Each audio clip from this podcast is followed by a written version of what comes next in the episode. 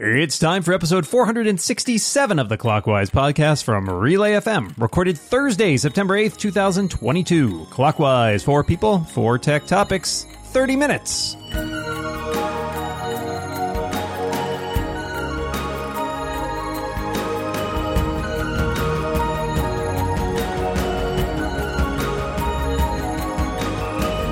Welcome back to Clockwise, the tech podcast that's perfect for two a.m. feedings. Don't ask me how I know. My name is Dan Moran. You've probably not heard my voice in a while, but I'm back.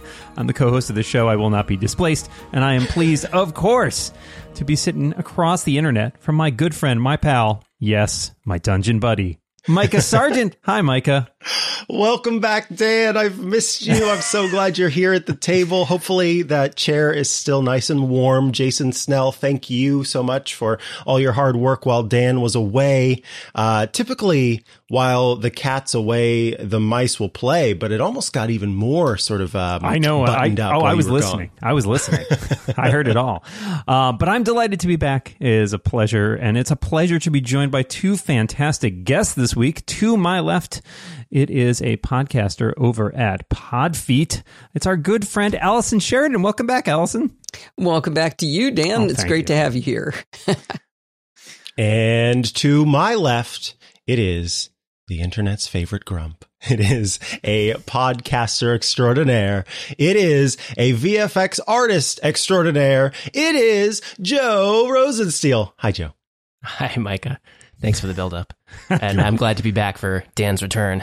Thank you. Oh, it's, it's a pleasure to be here, and it's a pleasure to almost remember how this show works, but I think I get to start this off with my topic. So let me ask you, are you ultra enough for the Apple Watch Ultra?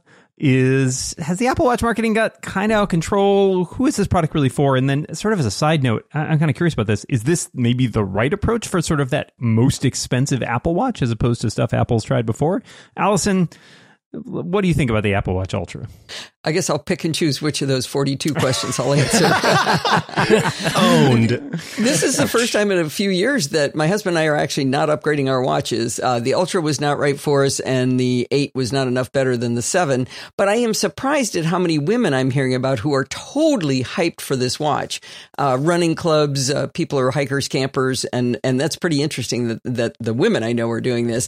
Uh, one thing I think that is really important to think about with this watch is if you're thinking about hiking, one of the most important things in hiking is trying to not carry any weight. I've got a friend who's, you know, sits there with his microgram scale weighing his tent and things and, you know, getting everything down as low as possible. So I think he's going to be excited to be able to have this watch and not carry the separate device that he's been carrying to get the um satellite capabilities they had before. Now, it looks like he won't be able to do regular kind of text messaging just to tell his wife uh, that he's okay, but she'll be able to do the Find My thing and be able to see where he is. So I think that's that's pretty pretty cool for him. Um, I, I think it's an interesting upgrade uh, for a lot of people, just not for me. Yeah, um, I'm with you. I think that this, what, Dan, what you touched on that's most important is we've just seen Apple really pivot uh, from, in the beginning, this being a fashion ex- uh, accessory where we had actual sort of fashion moguls joining the event and seeing the Apple Watch released, and then this ridiculous uh, gold watch that was made with, what was it, twenty-three karat gold or something? Something ridiculous. Uh, eighteen maybe. Anyway, um, to realizing how this is a fitness and health device uh, primarily for a lot of folks. And so now the if we're going to have like an ultra uh, premium Apple Watch, it makes sense that this is where they would go with it, that they would focus on making the best watch that they can. Um, it, it, you know, I, I think that if I were to talk to the people who are divers out there, and in fact, I did hear from some of them uh, yesterday who were saying, whoa, this can be my dive computer. The dive, you should see the dive computer. And then they show this thing that's like the size of a Greek yogurt container, one of the large ones that they somehow strap to their wrist on the outside of their dive suit. And so this, th- they're very pumped about the fact that this can uh, go on their wrist. And I have to say, I was able to go hands on with it yesterday, and it is incredibly lightweight, so much so that I had a moment where I was like, hmm, can I justify the purchase of this thing? Because I do like some of the stuff that it can do. And also secretly, I am looking into getting into diving, too. So uh, that would all kind of come together. Uh, Joe, I'm curious to hear your thoughts. Uh, I'm not going to do any of the things that any of the people in that uh, Apple Watch Ultra were, uh, video were doing. Um, uh, I- I'm glad for people who are who are excited about that. Uh, I do think there is a larger contingent of people who are also not going to do those things, but who will buy this watch because, hey, one day I might, you know, be off road for two seconds. Uh, so I, I think there is that sort of thing of like Land Rovers that people use to get their groceries and stuff, where people like the idea of being perceived as outdoorsy or doing something. Uh, and then that also becomes a market you can sell into, not just adventurers that are actually adventuring, but uh, optimists, I guess, or people who uh, want to identify with adventure. Um, and uh, that that's where I, I think mainly a lot of these sales will wind up going is like, you know, uh, people who are buying Patagonia vests and stuff that are not doing anything remotely, uh, you know, worth that ad- adventure identity, but uh, want to have the the trappings of it. Uh, Dan, what do you think? Uh, yeah, I think you're right that there's there's a certain degree of this is aspirational. Like, well, I could, I guess I could be a mountain climber. Like, there's still time. I could buy this watch and be a mountain climber. Uh, I will never climb a mountain. Um, I, you know, I agree. Mikey, you were making the point about the dive computer thing. And uh, I talked, I mentioned this to my wife, who has done a little bit of scuba diving in the past. And she thought this was really cool as a feature. I think the thing that makes it the most possibly compelling is that it's a surprisingly low price point for that high-end Apple Watch. You referenced the edition, you know, the gold one that was like fifteen thousand dollars. You know, eight hundred bucks by comparison looks relatively cheap, and it's within the range of people who even just want it as a, like, you know, style accessory that aren't going to do any of these things. Um, I think that is a smart play because it is a lot of market that's a lot easier to capture. And there's something a little bit more acceptable about the idea of getting a device that you will replace in a couple of years that's A, eight hundred bucks, and B, is sort of for functional purposes, as opposed to, you know, the style accessories. The whole thing about buying like really expensive watches is they don't go out of style, right? If you're paying twenty thousand dollars for a watch, they don't go out of style. But if you have, uh, you know, a fifteen thousand dollars first, uh, first generation Apple Watch, it doesn't really do anything anymore, right? It's slow. It doesn't have all the features and everything. So that was always a bit of a ridiculous play, I think, on that part. This to me makes a lot more sense. And personally, well, I am also not likely to do any of the things that, uh, you know, are, are shown off in this video. I do think that there's a cool aesthetic to it. I think it also has the possibility of sort of hinting at future mainstream Apple Watch features to come. I think that I'm guessing that action button may filter down eventually to the other Apple Watches because it just seems like such a good idea. And I think the, uh, you know, trying it out here makes a lot of sense. So Uh, I'm intrigued for what it means for the future of the Apple Watch lineup as well. But thank you all for your thoughts on that. Let's move to our second topic, which comes from Allison. So I'm going to be a rebel and not ask a question about the Apple event yesterday. Um, this is a question near and dear to my heart. Do you ever do a full nuke and pave of your Mac? And by that, I mean installing every application from scratch, configuring every single little piece of it from scratch, not using Migration Assistant. How often do you do it? What kind of events cause you to decide it's time to do that? And do you have any kind of a process for that? Anytime I get a new Mac, I start fresh. I I don't I, I like to just get from the, the very beginning and install the apps that I want, because oftentimes I will end up installing apps that I don't use anymore and they just kind of sit there.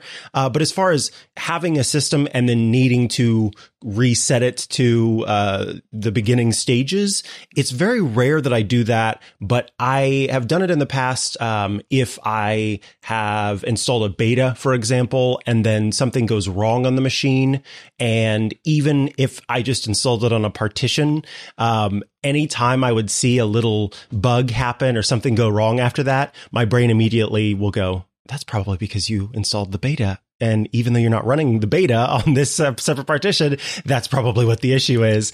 And so just to sort of appease that part of myself that thinks that any of that could be caused by the beta, I will do a complete nuke and pave, um, which is a new term for me, the, the second part at least. Joe, what about you? I'm kind of in between because I, I do migrate if everything's working, kind of. Uh, I, I don't really like to just destroy everything and make my life difficult for no reason. Uh, but uh, if things are being a little weird, then I will, uh, you know, when, when I get the new Mac, I will not move anything over to it. I have never done a complete wipe of an existing Mac that I've owned. It's always been during that migration process of deciding whether or not is this thing that I'm getting off of behaving strangely, or is it okay? And do I want to uh, have that data um, move over as seamlessly as possible, or do I want to not risk bringing over whatever it is that's being a little ooky? Uh, and so the, those are those are the, the two ways that I go. So this last time when I bought this, I think it's twenty eighteen MacBook Pro, I did not migrate. Um, I only copied over the files that I wanted. Um, and for many years, including this current year, uh, I've been like, oh, where's that thing? Oh, it's not it's not here. I don't, I don't have it anymore. It's on the other thing. I'd have to charge it. I don't want to. And then I don't get that file. But uh, that's, you know, the the kind of thing that you sort of live with is is just realizing uh, you can either have everything, including all the stuff you don't want, or have uh, none of it, and then selectively uh, try to try to get your stuff that you you do need that won't make it as bad as it used to be. Um, but uh, I, I don't know if Dan has any particular feelings on this, since he has migrated, I think, very recently um, with a bunch of stuff. Uh, I have a migration pending, actually, uh, because what, yeah, it's the thing that happened during my leave was that my iMac died. And so I had to scramble to come up with a, uh, a setup that would allow me to continue podcasting. I do have a MacBook Air, so I've pressed that into service, and I have a drive that has like my backup from that iMac. So I didn't lose any data. I just lost the ability to use the computer, but it does mean at some point, probably later this fall, when Apple releases uh, perhaps a new Mac Mini, I will migrate that information over. Allison, why don't you wrap this up for us?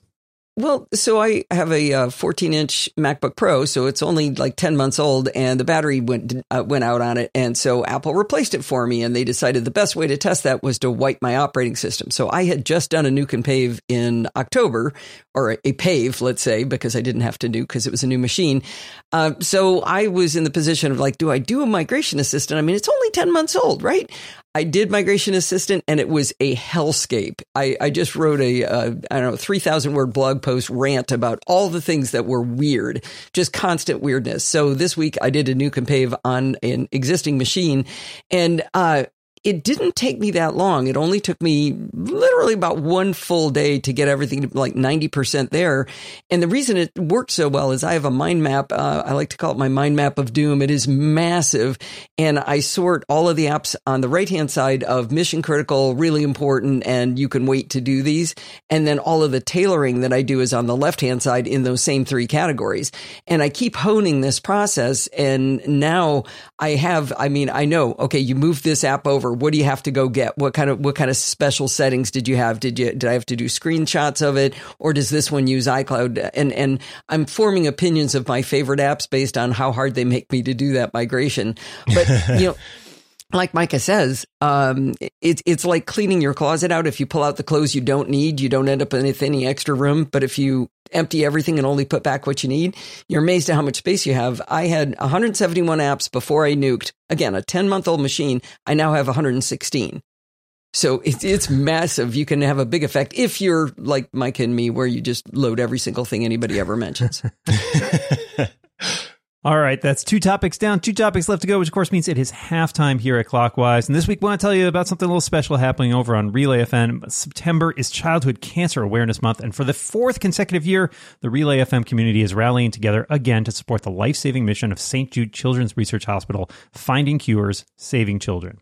Since opening its doors in nineteen sixty-two, Saint Jude Children's Research Hospital has grown in size and capabilities for one special reason. They believe that children all over the world deserve the same chance at survival.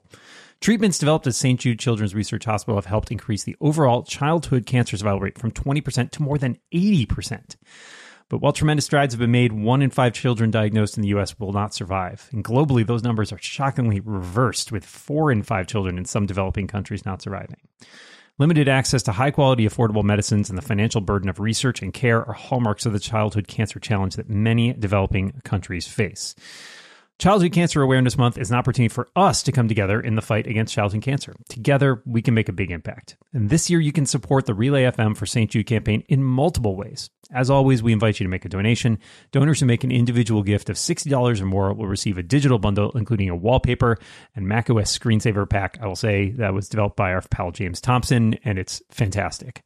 Uh, donors who make an individual gift of one hundred dollars or more will receive a set of stickers in addition to the digital bundle. And if your employer offers a matching gift program, you can fill out the form at stjude dot org slash relay to have that match credited to our campaign. And new for this year, if you want to get more hands-on, you can now start your own fundraising campaign to help us reach our goals while earning exclusive Relay F M merch. Fundraisers who raise one dollar or more, just one dollar, will receive an exclusive Saint Jude limited edition of the Relay F M Challenge coin. And fundraisers raising two hundred fifty dollars or more will also receive a unique desk mat featuring the cartoon heads of Relay F M's co-founders. You know you want that. Please go to stjude dot org slash relay to donate and to find out more about fundraising. And don't forget to mark your calendars for September sixteenth, which I believe is next Friday, for the fourth annual Podcastathon. Relay F M co-founders Stephen Hackett and Mike Hurley will be back together at Saint Jude's campus to host an eight-hour variety show featuring many Relay F M hosts and special guests. That's Friday, September sixteenth from twelve to eight p.m. U S Eastern Time at twitch dot t v slash relay f m. Once again, please go to stjude dot org slash relay to learn more and donate. Let's cure childhood cancer together. All right, halftime is at an end. Micah Sargent, let me turn it over to you. Apple, of course, just announced the iPhone fourteen and iPhone fourteen Pro lineup. I'm curious, will you be upgrading to an iPhone fourteen this year? And if so, tell us about which one you're planning on updating to. Uh, of course, if not, I'd love to hear um, what is keeping you with your current model of iPhone. Uh, Joe, we'll start with you. I'm on the fence still, and I know I need to make a decision. Uh, the thing that I'm weighing is whether or not I want the camera, because anything else about it I could really do without, uh, including the Dynamic Island.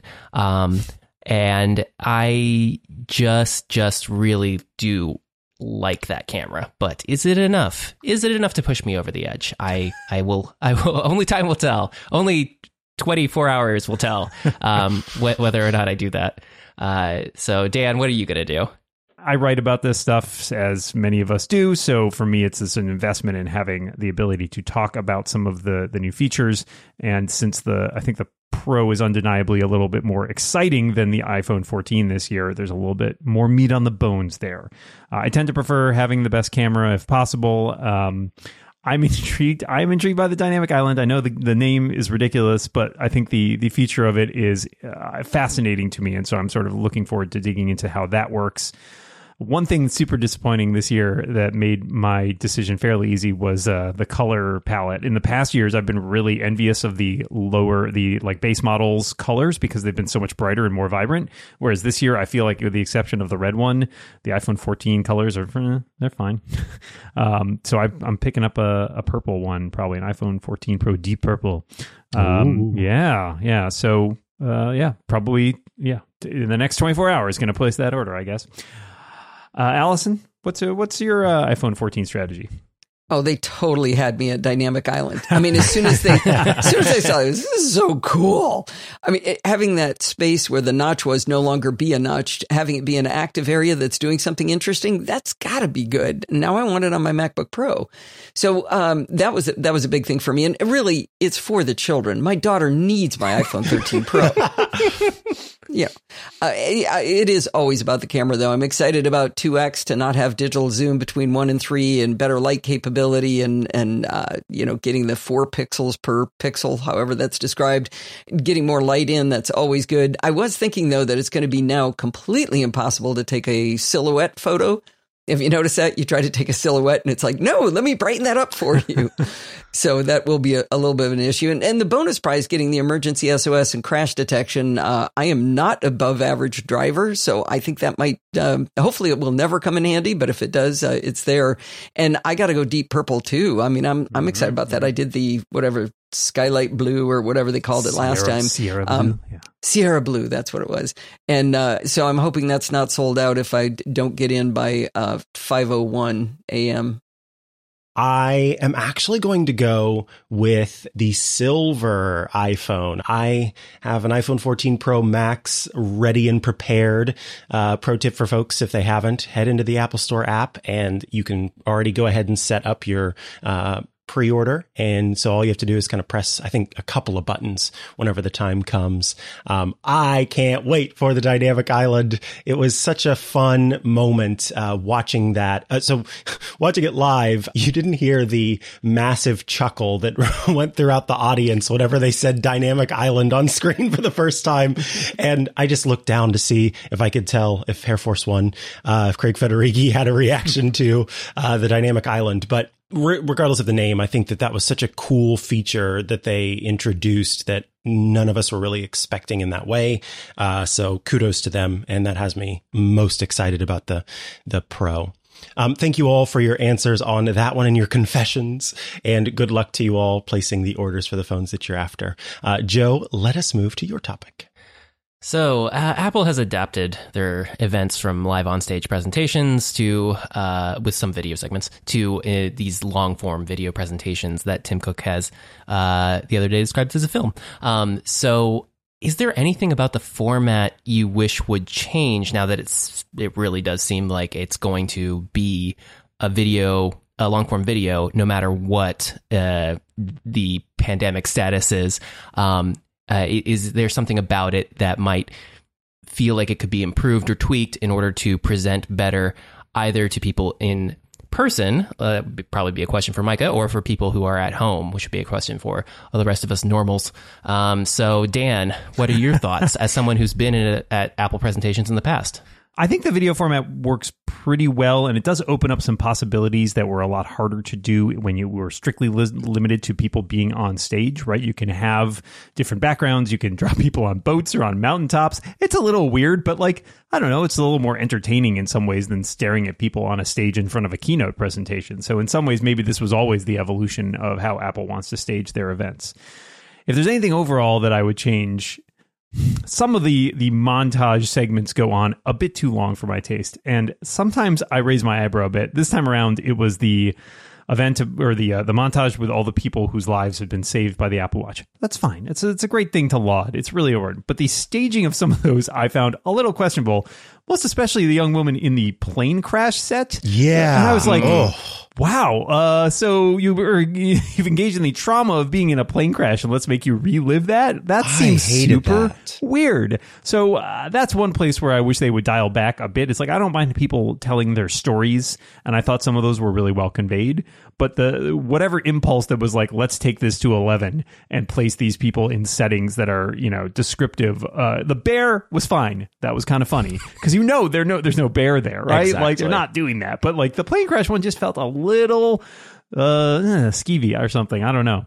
Um, so for me, that's, I think, the biggest thing is like sort of cutting down the pre-produced segments within the whole video, because that's a tough line to, wa- to walk, sort of going back and forth between like, all right, we've got our video of the presenters talking about the products, but we've also shot other videos inside the video. It's maybe a, a little too Inception. I don't know. That's that's my feeling. Allison, what about you? I have to disagree about those montages. I, I will go with you that the one that distracted me was the girl sitting in the plane. But if you took her out, I would not have taken any of the others out. The guy with the trash. Uh, oh, my God. My God, that was I was terrifying. dying. Yeah. That was terrifying. Oh. I was screaming in my in my office. I mean, I knew he was right there telling the story, or a likeness Still, of him at least. That was weird. But I, I actually thought the blind guy's story was not quite as compelling, even though I am very compelled by that that part of the uh, what Apple can do for people. I didn't think they sold that one as well, because, I mean, the poor guy had to follow the guy in the trash, you know, so he didn't have a chance in his story.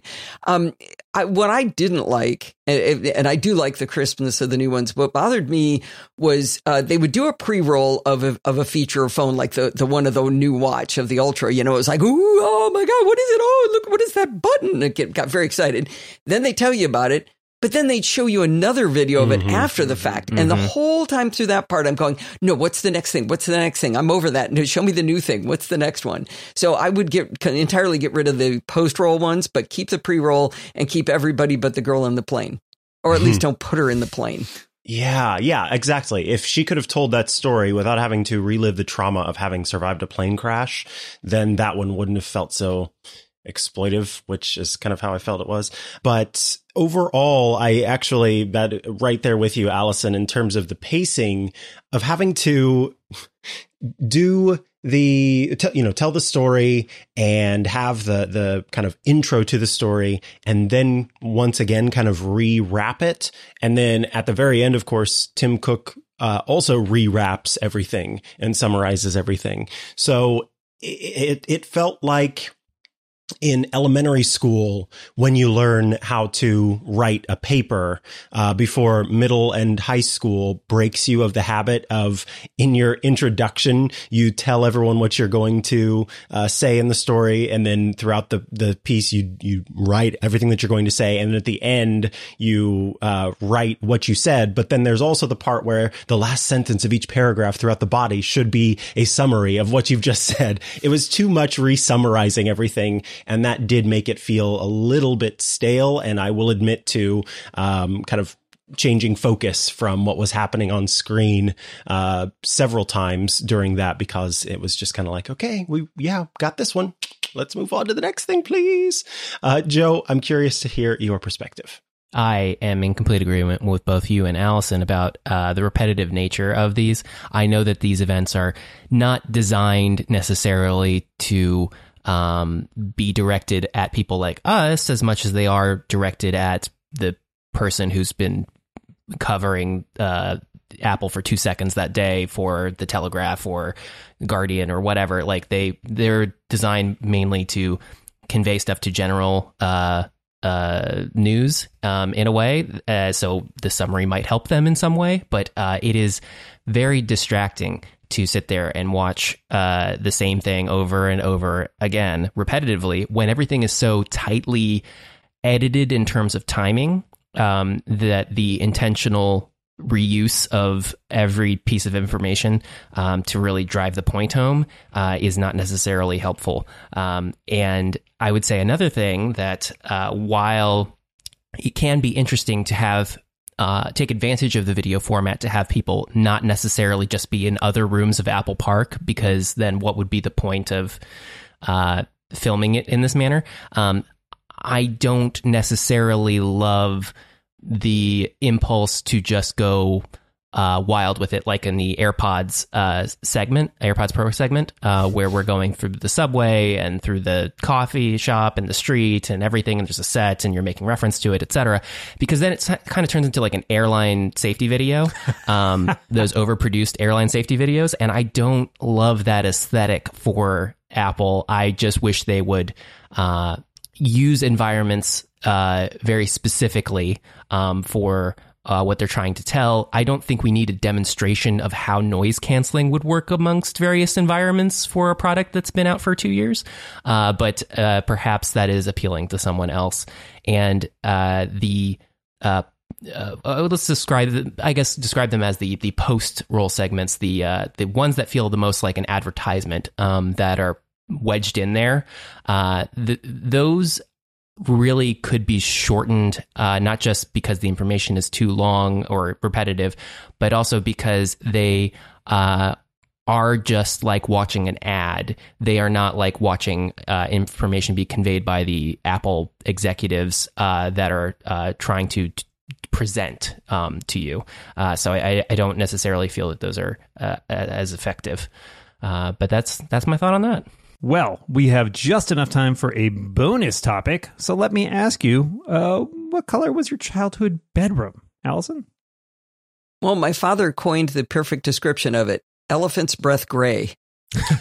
elephant's yeah, breath gray. That's interesting. You can picture it, right? Yeah, yeah, yeah absolutely. Yeah, yeah. I had bikini bottom blue in my childhood bedroom. I was super into SpongeBob and had all sorts of SpongeBob themed stuff throughout my room. So bikini bottom blue. Joe, what about you? I had several different bedrooms uh, when I was a kid, but I would say that two of them were pale blue. So I, I think that just by law of averages or whatever, it was pale blue was my, my childhood bedroom. Uh, mine was yellow, and uh, in sort of continuation with that, we painted my kids' bedroom yellow. So, continuity. Hey, if you'd like to get ad-free episodes with an extra overtime topic every week, you can become a Clockwise member. Just go to relay.fm slash clockwise, and you can sign up for just five dollars per month or fifty dollars a year, and you'll help support the show. In this week's overtime topic, we discuss passing the time while traveling. And that is all we have time for today. All that remains is for us to thank our fantastic guest this week, Allison Sheridan. Thank you so much for being here. Well, I'm so glad to have our fantastic hosts. And thank you, Joe Rosenstiel, for joining us today. Oh, thank you guys for having me. Well, we will be back next week. Um, but until then, it all falls to me to remind everybody out there listening, watch what you say. And keep watching the clock. Bye, everybody.